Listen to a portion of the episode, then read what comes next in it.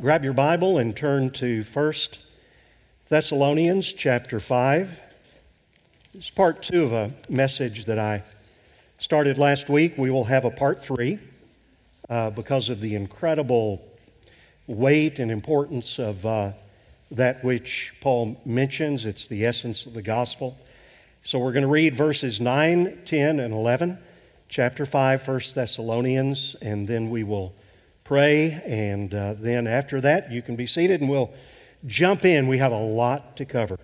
And uh, so I'm, I'm excited about sharing with you some uh, thoughts today. 1 Thessalonians chapter 5 verse 9. For God has not destined us believers in Christ, you remember that from last week, for wrath, for God's wrath. But what has He destined us for? For obtaining salvation through our Lord Jesus Christ. This will be the focus, verse 10 of our message today, who died for us. Salvation made possible through Christ who died for us. So that whether we are awake or asleep, now remember, that is speaking of physically awake, living, or that we have died, Christians who have died. Here's the promise we will live with Him, eternal life. Therefore, encourage one another and build up one another just as you are also doing. Oh God, our Heavenly Father, we cry out to you in gratefulness, in thanksgiving for the great God that you are.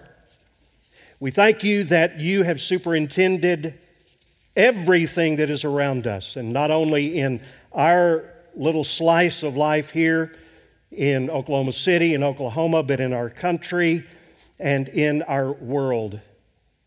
Father, we are commanded to pray for our leaders, and so we do that today. We pray for our president, President Trump. We pray for the president elect, Joe Biden. We pray that you would now, in the days ahead, superintend everything as you always do. We have great confidence in who you are. And so we thank you that you are going to be the one to guide us through everything that is going to happen. We praise you and thank you now that we can study the thing that is going to give us hope. That's what Paul wanted for these believers, these immature believers at Thessalonica. He wanted them to receive great hope and encouragement, and so that comes through your word. And that's what we want to study today. Oh God, I cry out to you for clarity as we talk about some very weighty things, theological things, that we might explain them so that from the youngest to the oldest, we might not just understand with the mind, but embrace with the heart and live out with our life. Thank you, Father, because we have Again, the utmost confidence in you and your Son, Jesus Christ, and the power of your Word and your Holy Spirit. We pray all of this in Jesus' name. Amen.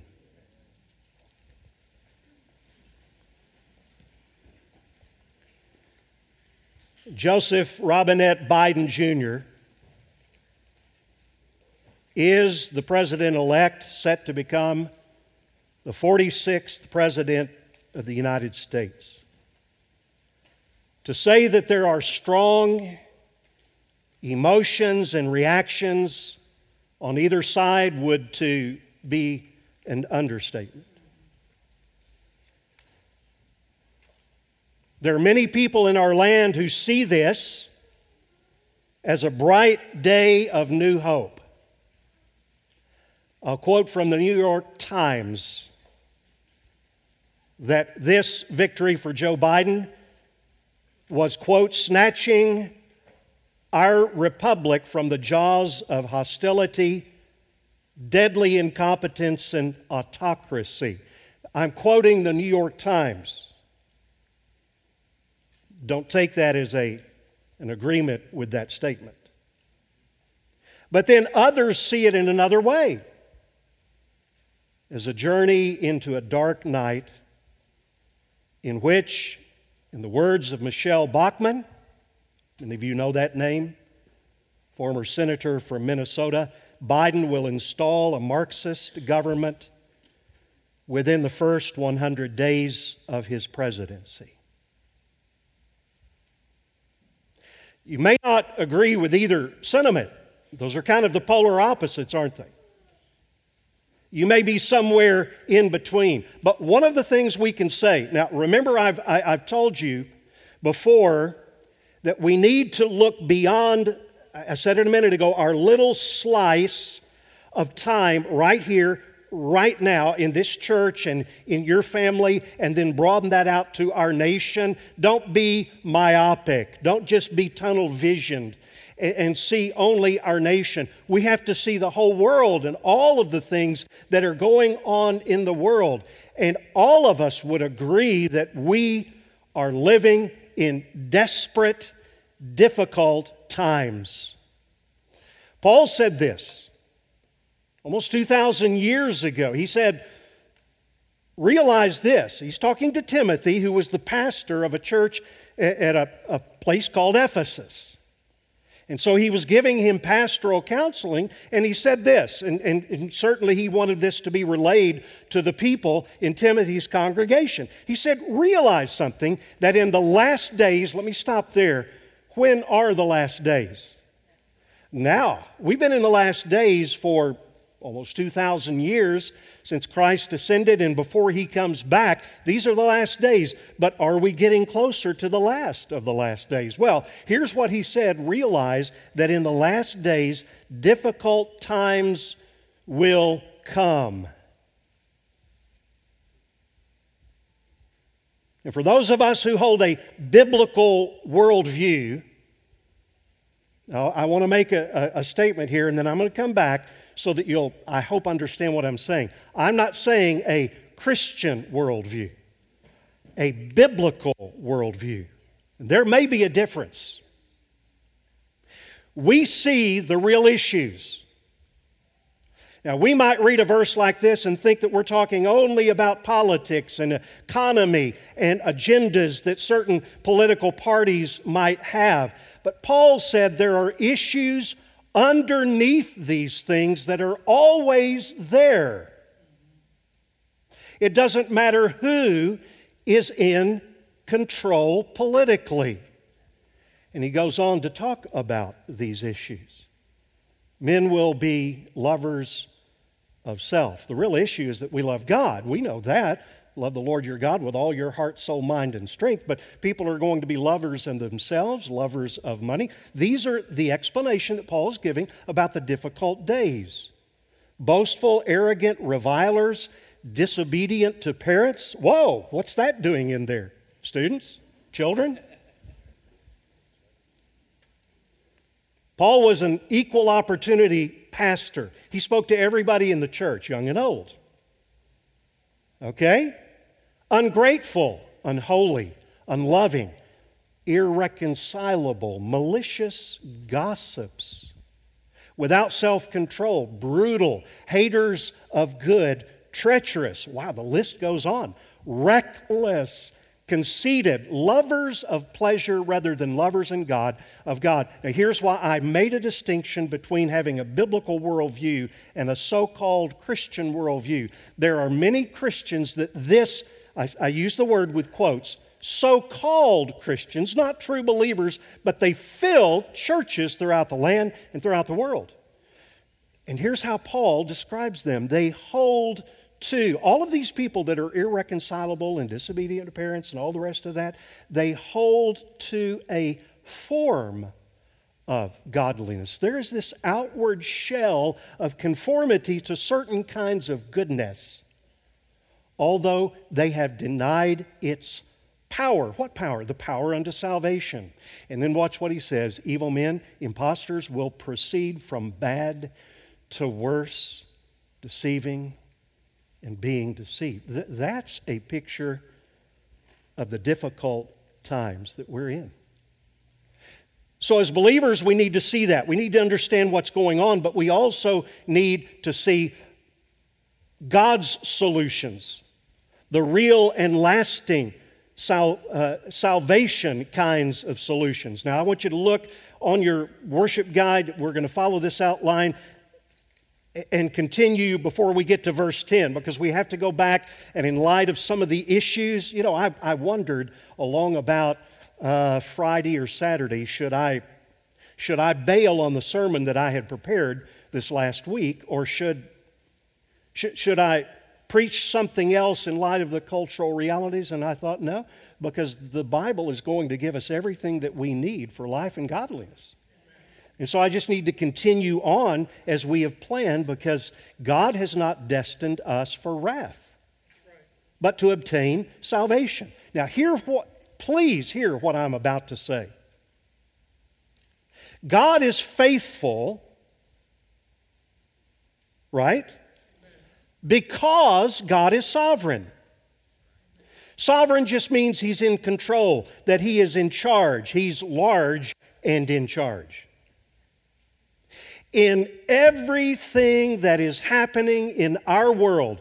And you can, you can narrow that down into your family and into your life and to your workplace and to your church. In everything that is happening, students, remember this whatever is happening in your lives, God has a plan and Jesus is still on the throne. And He uses everyone. We've talked about this some time ago. God uses everyone, even the devil. And I'm not likening either person that I prayed for a minute ago as being the devil. I'm talking about the devil. God even uses the devil, remember the book of Job, in working out his plan. Do you know what God says about what just went on? And what will go on in the days ahead? Unless the Lord comes back, and that, that's a distinct possibility. Several things have to happen. But here is the biblical reality it is He, that's capital H, that's God, who changes the times and the epochs. He removes kings, presidents, prime ministers, leaders, pastor. He, he removes kings and he establishes kings but God is the judge. He puts down one and he exalts another.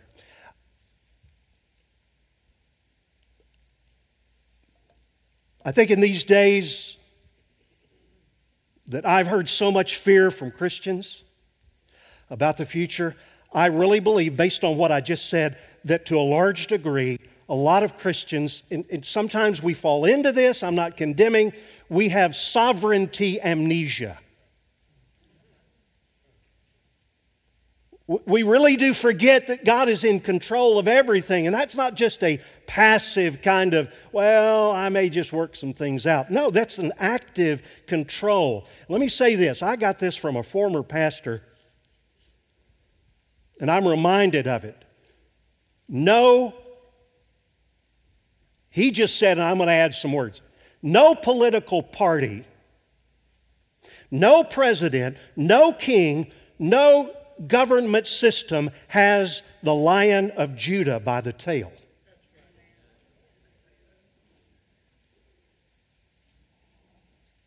Joshua encountered an angel when he was getting ready to go and fight the Battle of Jericho.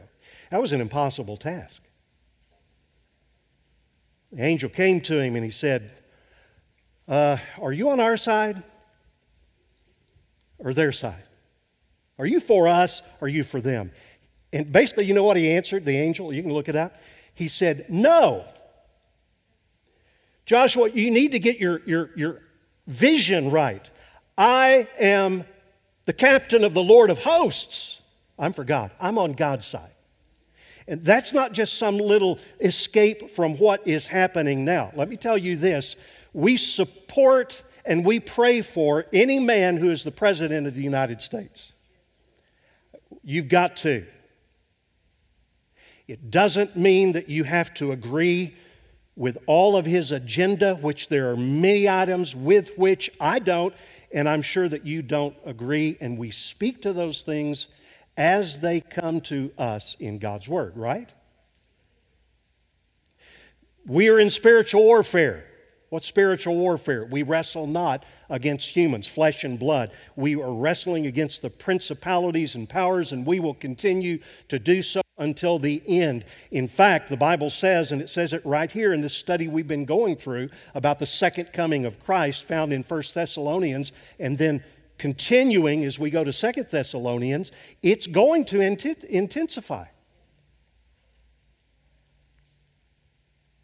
So, how can we be encouraged? Again, if you look at verse 11, that's what Paul's intent. Today, I hope, is an encouragement. Next week, and the week after, the weeks ahead, I hope that we are encouraged. In fact, uh, he, he just says several things. I wrote them out in the next several verses. Let me just tell you what the outcome of all of this that we've been talking about. He says, Okay, now that I've told you this, and we're going to talk about our identity in Christ today, it's going to be really a, just some neat stuff growing out of the Bible. But he says, in light of that, admonish the undisciplined.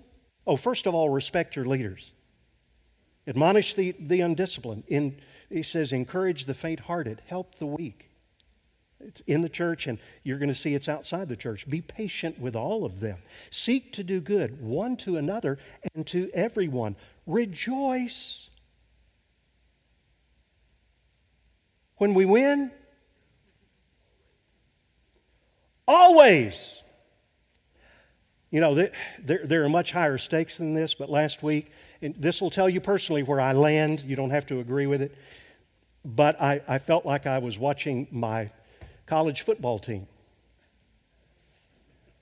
the Arkansas Razorbacks. Man, I, have watched them so many times. They do great through the half, the first, second quarter. And then all of a sudden, the third quarter comes up and they begin, their lead begins to slip away. By the fourth quarter, I just almost can't take it because then the other team comes. Anyway, I had some of those thoughts, and yet much higher stakes, obviously, with this thing. But what is going to happen in the days ahead? Listen to what else he says pray without ceasing. You know, before, we haven't even gotten to the real meat of the message. Just, this is introduction. Okay? But it's, it's, it's important for us to understand to lay a foundation. In the weeks and months before the election, there were all kinds of these national, statewide, international prayer meetings, fasting and prayer. And I've wondered to myself, we, we need to watch because are, are times any less desperate than they were a week ago? Are they? No.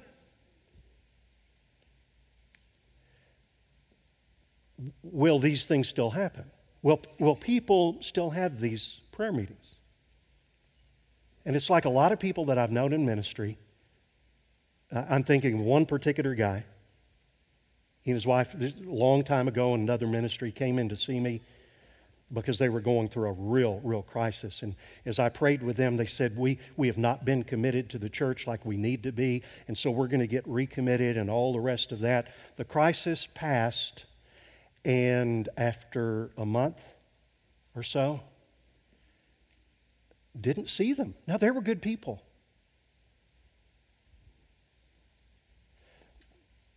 But, but that's indicative.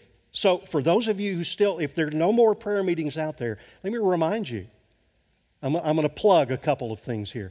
Uh, on the first Sunday evening of, of every month, we have a prayer meeting. Usually, you have it in the chapel. I would love to see that thing grow to the point that we have to move in here because we still need to pray. It's an hour of prayer. We don't, we don't preach, we just we pray, sing a song at the end because Jonathan leads it.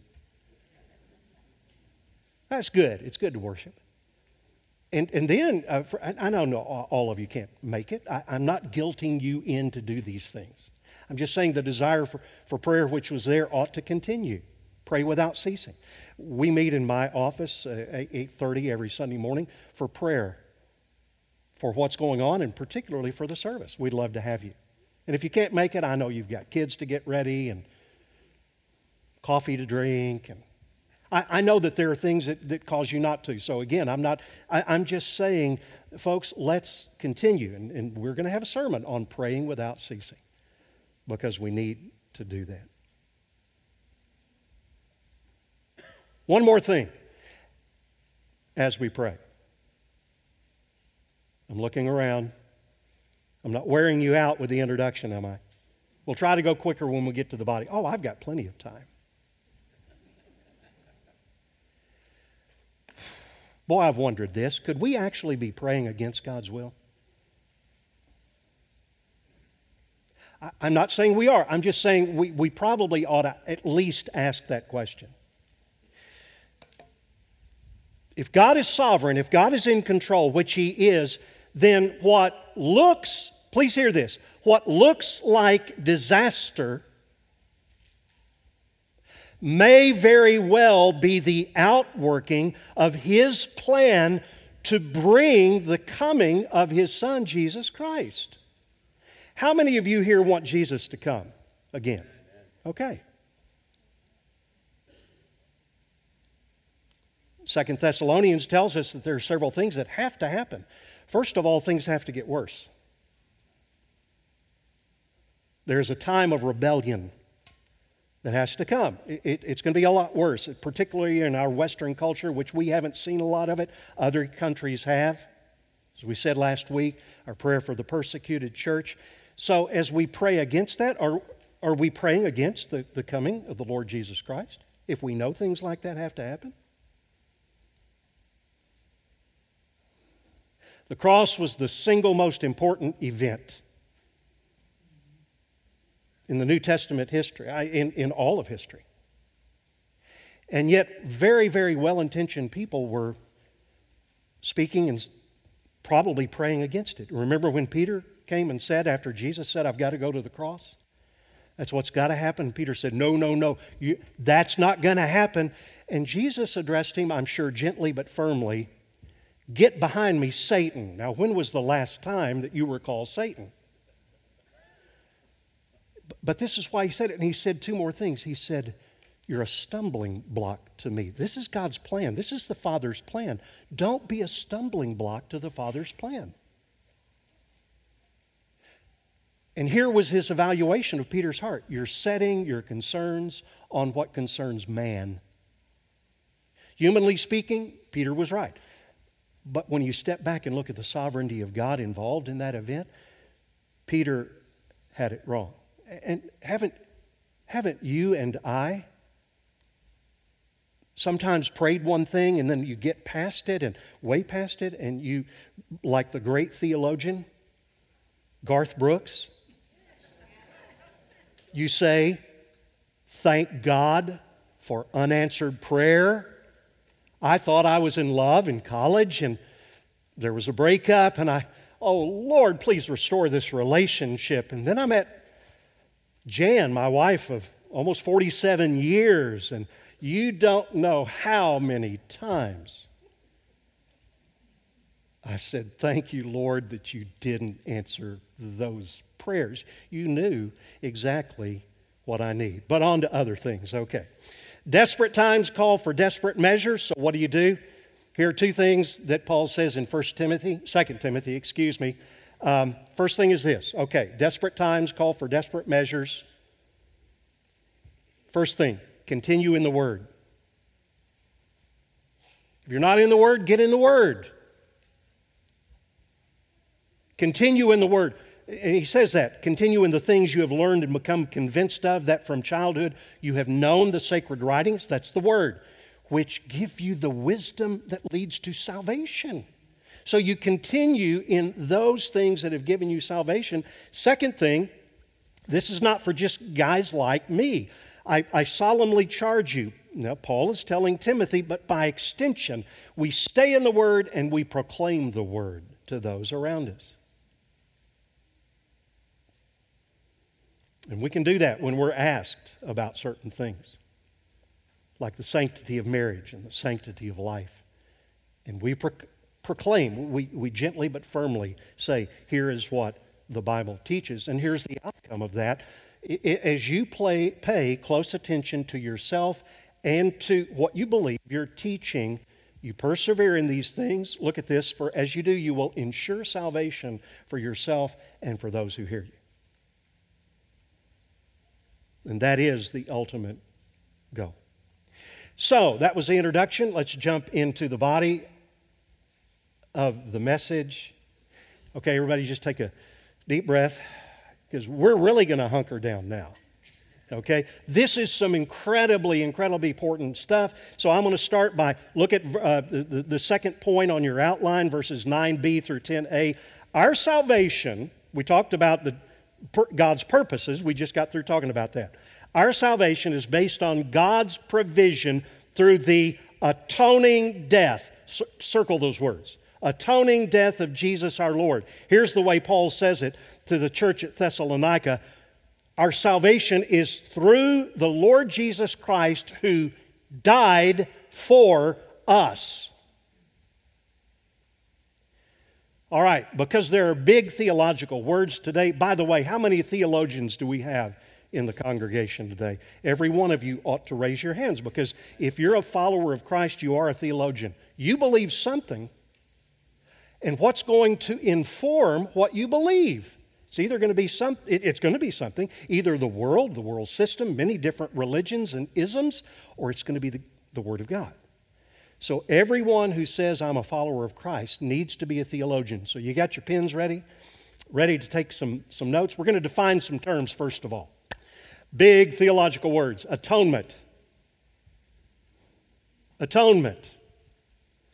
There's another word that's also used. In fact, 1 John 2 2, depending on the translation, it's going to use the word atoning sacrifice or the word propitiation. And he himself, Jesus, is the atoning sacrifice for our sins. So, what is an atonement? An atonement is a blood sacrifice. Old Testament, what was that? Come on, animals. We come to the New Testament, what is that? A blood sacrifice, the blood of Jesus. We just got through singing about that. I'm telling you, Augustus Toplady, writing Rock of Ages, he got it right. He nailed it. You may not like the, the tune or whatever, but the theology in that song is absolutely incredible. Blood sacrifice that removes God's wrath from those who believe and reconciles sinners to God. That's the first thing we need. We need to be reconciled not to one another, first of all, but first of all to God.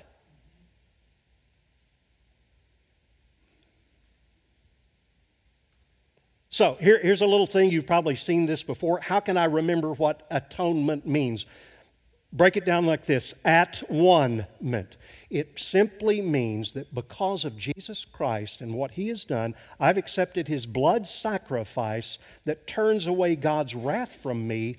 I am at one in my relationship with God. At one meant. Got it? Easy way to remember it. So you don't have to get bogged down in some of the, the, the big definitions, theological terms. So, atonement. I love what it says in Leviticus when it's talking about the Passover. You might down, just jot this down if you're taking notes. Leviticus 16 30. And, and here's, we, we preached an entire uh, series through the book of Leviticus, and in chapter 16, verse 30, it says, On this day, the day of atonement, shall atonement be made for you to cleanse you. You shall be clean before the Lord from all your sins. Wow. That's what the atonement, that's what the death of Christ did for us. Let's look at another definition. Now, by the way, I know I'm going, we've got to go qu- quickly so we don't get out of here by 3 o'clock. Um, so, if always, if you email Mary or, or me, you can get that number off your worship guide. I'll send you my notes and I'll send you the PowerPoint. And if you don't have PowerPoint on your computer, we'll reduce that to a JPEG file. You understand that, don't you? Okay. So, if, if you would like to study this a little bit more, we, we will gladly send that to you. Let's look at another thing the big theological word imputation. What does it mean that Christ's sacrifice, his death for us, was imputed to us? It means to take the identity of one person and make it belong to another person. Now, I love some of the biblical illustrations. In fact, Galatians 3:27, if you are in Christ, you are clothed with Christ.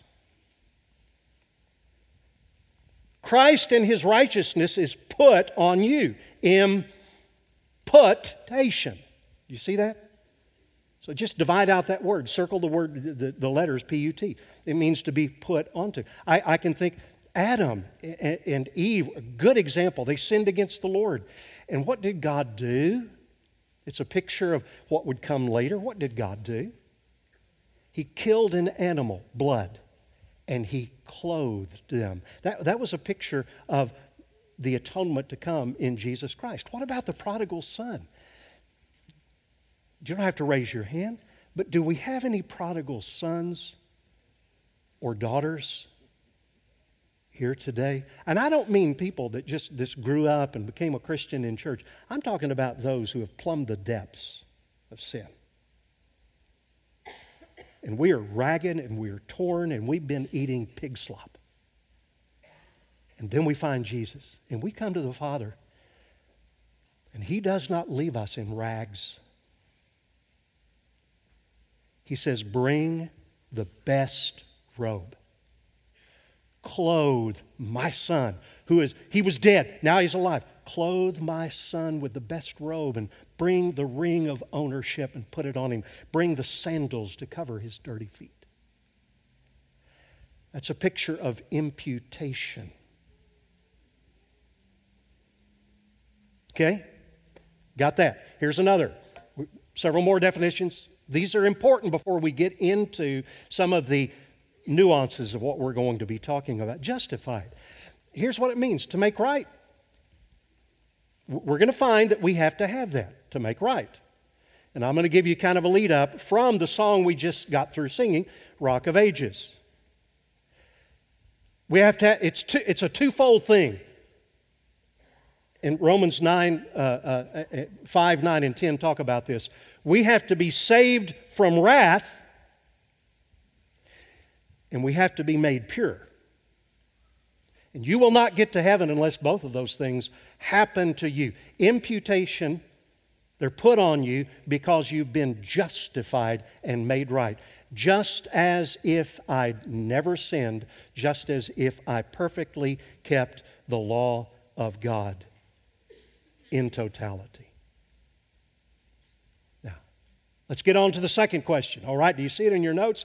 There are two parts under this about the atonement of Christ. Why the atonement? Is it, is it really as sinful as we think about? Two more terms we're going to define depravity. Okay? Well, let's, let's first define sin. Sin is this. And, and, here's why we define it because there are a lot of people out there. This will help you. Well, I'm, I, I know I'm not perfect but I'm, I'm not really a sinner. They view big things, big things, as sin. We're, we're going to see this. 1 John 3 4 sin is transgression of God's law. Either that you've broken it or you haven't kept it. Okay? And then here's another word that we throw in here that is so often misapplied and misinterpreted. Depravity doesn't mean that you are as bad as you can be. Sometimes it's, many times it's used that way. Depravity in the Bible simply means that you are totally helpless to save yourself. Romans 5 6 says, For while we were helpless, Christ died for us. We have no ability to save ourselves. Now, is sin serious?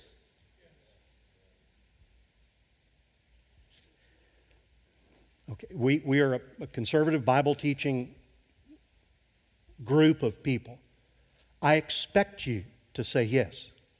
And I expect those of you who don't quite, you're not quite there, to give the Sunday school answer. Yes. Is sin serious? Yes. But I can promise you, and it could be for some people in here today, but people outside who are just living their lives as the best they can, they really don't believe that sin is that serious. What's the penalty for sin? Death. Let's say it like this wrath. We go back to last week. Wrath. Where is that, where is that going to, to shake out? Death. What do you mean by death? Nobody wants to say it. When my kids were little, uh, they, they, they didn't want to say this word, hell. that, that place down there. They didn't, they didn't want to say it. Are you telling me that an eternity of punishment, of torment, is a just, is a fair punishment for sin? The other place, by the way, is the cross. But people don't like that either. Ah, the cross. Wait a minute. Whoa, whoa, whoa, whoa. God the Father would punish his innocent son for me? That's, that's cosmic child abuse. Several very popular people have said that. So, so that people have problems. Are hell and the cross overkill for sin? Well, again, the answer is no. Whether you're quite there or not, it's no. Let, let me give you a couple of illustrations. I'll give you the verses up here of why. This came from Jim Elliff. All right? I, I love Jim Elliff's teaching. You know the Elliff brothers, they're famous in Oklahoma at least. J- JT was his father. He, he said very, very simply three reasons why sin is so serious. The first one is this you might want to jot this down. Number one is the sheer number of your sins. The number of your sins has to make it serious. All right, let's do, let's do a little math study. All right? If you sin 10 times a day, now remember this is inward and outward. Lowell laughed because he sins a lot more than 10 times a day. Ask Gwen about that. Okay, but if you, tend, if you sin 10 times a day for a year, you've sinned 3,650 times. Got any 15 year olds in here today? Or thereabout? If you sin for 15 years, 10 sins a day, you've just accumulated 54,750 sins. And if you live to be an old coot like me, 70 years times 3,650 is, I've accumulated. Now, by the way, I, I really do sin more than 10 times a day. I know that's hard for you to believe. It's hard for my wife to believe. Not. But just, just 10 times a day, I've sinned 255,500 times. How much is a sin worth? Somebody said it a minute ago. How much is one sin worth? Death. How many sins did Adam commit to receive the penalty of death and bring a curse on the world, the cosmos? One. a little chorus. If that was converted, I, I was thinking of this, if that was converted to money, think about this, you 15 year olds. You've got, think if that was money and you got to 15 without doing anything, you had a debt, a, financial debt of 54, almost $55,000. You wouldn't like that, would you? How, how are you going to pay that? My parents? No, no. You can't go there. And I think of that, the little song. Some of you know that. I owed a debt I could not pay. So that's the first thing. You, you should see it the sheer number of your sins. You got a lot. Second thing, and this is what makes it really big you have sinned against and ultimately oh let me let me show you that verse we just said it romans 6 23 second thing is this you have sinned against an infinitely holy god we and I think we have a hard time, even Christians, seeing this. I said we had sovereignty amnesia. Sometimes I think we have God's glory amnesia. We simply don't see God as we ought to see. Let me see if I have my worship guide up, up here. I don't. But look at Piper's, look at Piper's quote. Look at Piper's quote. It's really good. Basically, what he is saying Oh, here it is, right here. And this is so true. where God is small and man is big, hell will be abhorrent. How dare you? You can't believe in an eternal hell. You, ju- you know from that person's statement that man is bigger than God. God is not very big in that person's mind, but he is. Indeed, absurd, and the cross will be foolishness. Essentially, saying what we have said before, we have to remember there are levels of sin and punishment. For, for example, it's one thing to obey your mom, disobey, excuse me, your mom. It's another thing to disobey a judge. You can go to jail for that. It's one thing to turn in your paper late.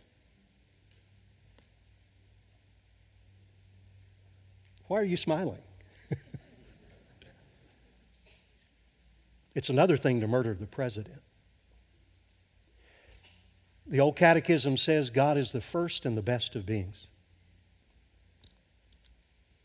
And every sin, please, please hear this. According to the Word of God, every sin is high treason against God. David, David knew this. He had a very high view of God. And, and I've, I've heard people say, how, how could David say this when he sinned against Bathsheba and, and he, he was, he, this, was, this was basically abuse. He, he committed adultery with her and then had her husband Uriah killed? Didn't he sin against them? But ultimately, yes, he did. The answer is yes. But ultimately, he saw his sin. And, and young people and children, you need to get this. Every sin that you do is ultimately and first of all a high handed sin of treason against God because he is so holy. Against you, you only have I sinned and done what is evil in your sight, so that you are justified when you speak and blameless when you judge. So, the sheer number of your sins, that makes sin bad. You have sinned against an infinitely holy God, that makes sin bad. But, but let me put it like this, and Jim Elliff does, and I love this. You have sinned against God's greatest act of love. You have sinned against God's greatest act of love. What was that? For God so loved the world that he sent his only begotten Son, that whosoever believes in him will not perish, but have everlasting life. And, and, what about for those who sin against, who reject that, the greatest act of love? He continues on in, in, in the same chapter, in the last verse He who believes in the Son has eternal life. But he who rejects, who does not obey the Son, will not see life, but the wrath of God abides on him. Let's go on to the next part, the last part, the atonement. I've got some words there you may not understand. I'm going to try my best to explain them because they are so incredibly important. The atonement, the passive, passive and active obedience of Christ on our behalf. You see, God's wrath and His love both a part of his character, we saw that last week, intersect at the cross. What happened at the cross? And I think it's so important that we, we understand some of these words that we just defined and see what it means. The essence of the biblical gospel is found in that statement that the Lord Jesus Christ died for us. The atonement Question What are the requirements for eternal life? What must you do to be saved? There was a young man that came to Jesus and he asked the same question. Uh, Jesus knew his heart and he had compassion. So he nailed him in love. Okay? Someone, uh, rich young ruler, he's called another place. By the way, some of you may have studied this, and there are a lot of people who believe this was Saul before he was saved. Came to Jesus, sincere, sincere. And he said, What? Now, watch this.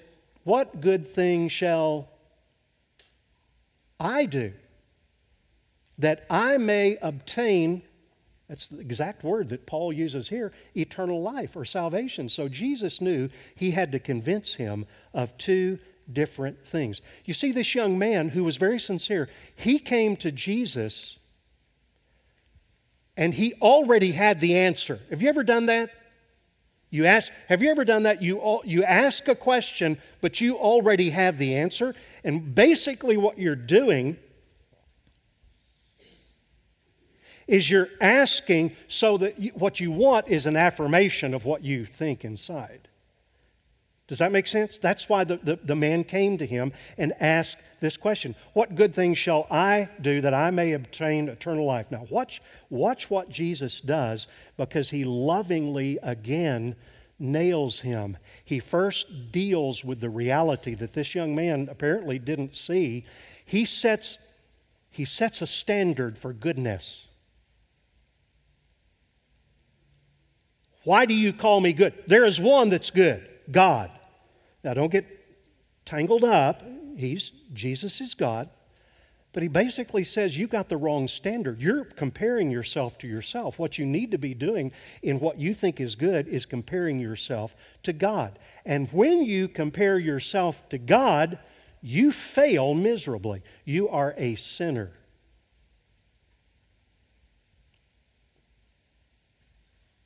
And so, and we're going to see this in a minute, you need some help with your sin debt. You've loaded up your sins because you've broken God's commands. But then there's something else.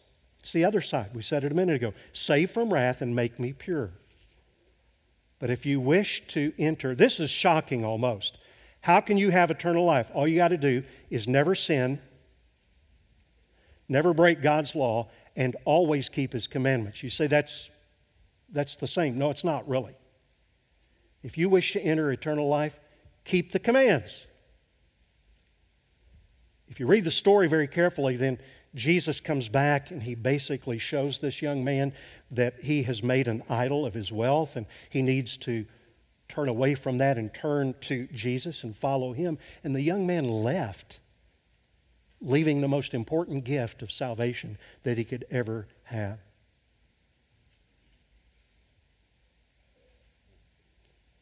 His problem was the same problem that we all have depravity. What's the definition of depravity? Give me one word. What is it? Helplessness. Romans 5 6. While we were helpless, while we were helpless, Christ died. This young man was helpless and hopeless, and he didn't even realize it until Jesus confronted him.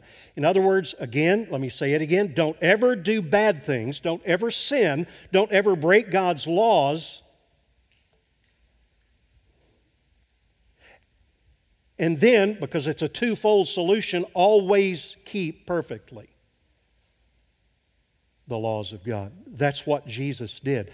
So, both the death and the life of Jesus, just as if I'd never sinned, just as if I'd always kept the, perfectly the commands of the Father, that's what's needed for salvation.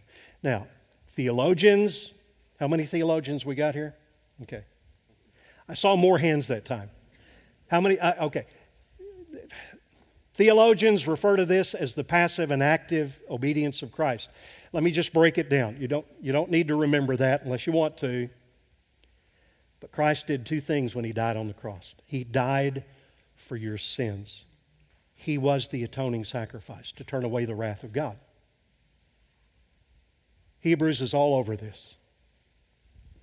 When Jesus came into the world, he says, and he's referring back to the Old Testament sacrifices in chapter 9, he says, God, Father, you, you don't desire the blood of goats and bulls because they can't they can never remove sin. But here's what you've done. You've prepared a body for me. And so I'm never going to sin and I'm going to go to the cross and I'm going to provide the atoning sacrifice in my blood. That song a minute ago, I owed a debt I could not pay. What is the next line? He paid a debt he did not owe. Or was it the other way around? All I know is it goes on to say, I needed someone to wash my sins away. We have to be sinless. We aren't. So his sinless life is, here's the word, imputed. Look at your definition. What does that mean? His sinless life is put onto us. And in the Father's sight, if you have received Christ, He looks at you. If you've received Christ, you're clothed with Christ. He sees you right now as sinless because of what Jesus has done. But here's something I, I, I, tried to create these diagrams. Maybe they'll help you. I asked the question how do you get to heaven? How do you have eternal life? I've just talked about the first part. See the line? It's brought you up to the state of Adam in the garden before he sinned. Okay? At that point, he was sinless. And this is where I think a lot of Christians don't really see all that God has done for, for, for you and for me, our identity in Christ. In other words, all you've got to do to get to heaven is don't disobey God. You have to be sinless. But we know we have. So Christ paid our sin debt, and we are just as if I'd. We're justified just as if I'd never sinned. Will that get you to heaven? No. That only gets you to zero, to neutral. A stone, a rock, is sinless. A frog is sinless. It takes something more than that. It takes the righteousness of Christ. Christ, and this is where impu- imputation put onto you. Not only the death of Christ to clothe you, to forgive you, to turn away the wrath of God, but also it has been put onto you the total righteousness of Christ. Christ, from the time he was born to the time he died, always perfectly kept God's law. Motive, heart, action, all of that. He said, Behold, I have come to do your will. And he did. See, the rich young ruler, we were talking about him a minute ago, not only sinned, he couldn't keep God's law, couldn't get to heaven on his own. You have to keep God's law perfectly. And what's the problem with that? Even if you've had all of your sins forgiven, you've got to live perfectly to get into heaven. What's the problem? You can't. What's the theological word for that?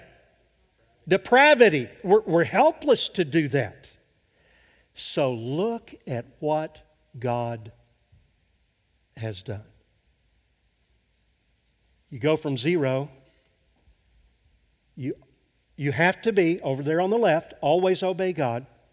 In other words, you have to be perfect. You can't, you won't, because you're fallen, total depravity. But Christ's perfect life is put, imputed, put on you so that when God looks at you, when the Father looks at you, he sees you as just as if I'd, as justified, just as if I'd not only not sinned on the left, but as if I had perfectly kept the law on the right, on the top.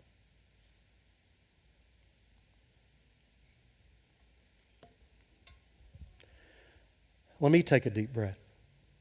Does that make sense? And, and please, if, if, there's a little bit of fuzz in there, I, I hope that you will ask questions about that. Do you see that you have to have your sin debt erased? But do you see also what Christ has done in giving you his righteousness? Okay, the debt is erased, but you have the full inheritance of Christ that has been given to you. When Christ sees you, he sees you not only as sinless, but also as perfectly pleasing in his sight because you have kept the law. Imagine, it's hard to imagine, you're standing before a judge and you you're a serial killer. That's S E R I A L. You're a Hitler. You've murdered millions. By the way, if that seems a little bit far fetched, Jesus redefined murder as calling someone an idiot. I would say there are a lot of people in this congregation who've murdered quite a few times. The judge sentences you death. This isn't a human illustration, it's going to break down. But all of a sudden, the judge does something that is so totally incredible. He brings in his son. And he says, You're sentenced to death, but I'm going to give my son to stand in your place. He's going to be sent to the electric chair rather than you you can go free. You say, wow. But hold on. Now, that's the illustration that we've always used for salvation. That's only half of the salvation that Christ gave to you. He says, No, no, no, I, you, you, you're free, but I want to take you into my home. I want to adopt you as my son and love you and give you the inheritance that was my son's. God has not destined us for wrath, but to obtain salvation through our Lord Jesus Christ who died for us. Father, it's my prayer today that this message, oh, it's been long, I know. And uh, a lot, a lot of stuff in it. But I pray that the meat, the heart would have gotten through that what you have done, the twofold salvation, going to the cross, living your righteous life, it's all been imputed, it's been put on us. We've been clothed with that so that we can experience the atonement, being at one with you, the removal of your wrath, and the approval of us as perfect. God, help us to see that our justification will never come through anything that we do, not joining a church, trying to be good, joining a, a, a social organization, but it'll come through the righteousness of Christ. So thank you, Lord, for that. And I pray that if there's anyone here who's never stepped into that, you, that person has realized his or her sins today before you, a holy God. He will repent and turn away and embrace Jesus Christ, the one who died and who lived and who lives for us even today. Thank you, Lord. Help us to celebrate this not only with our song that we will sing in closing, but in the coming week. We pray this in Jesus' name. Amen.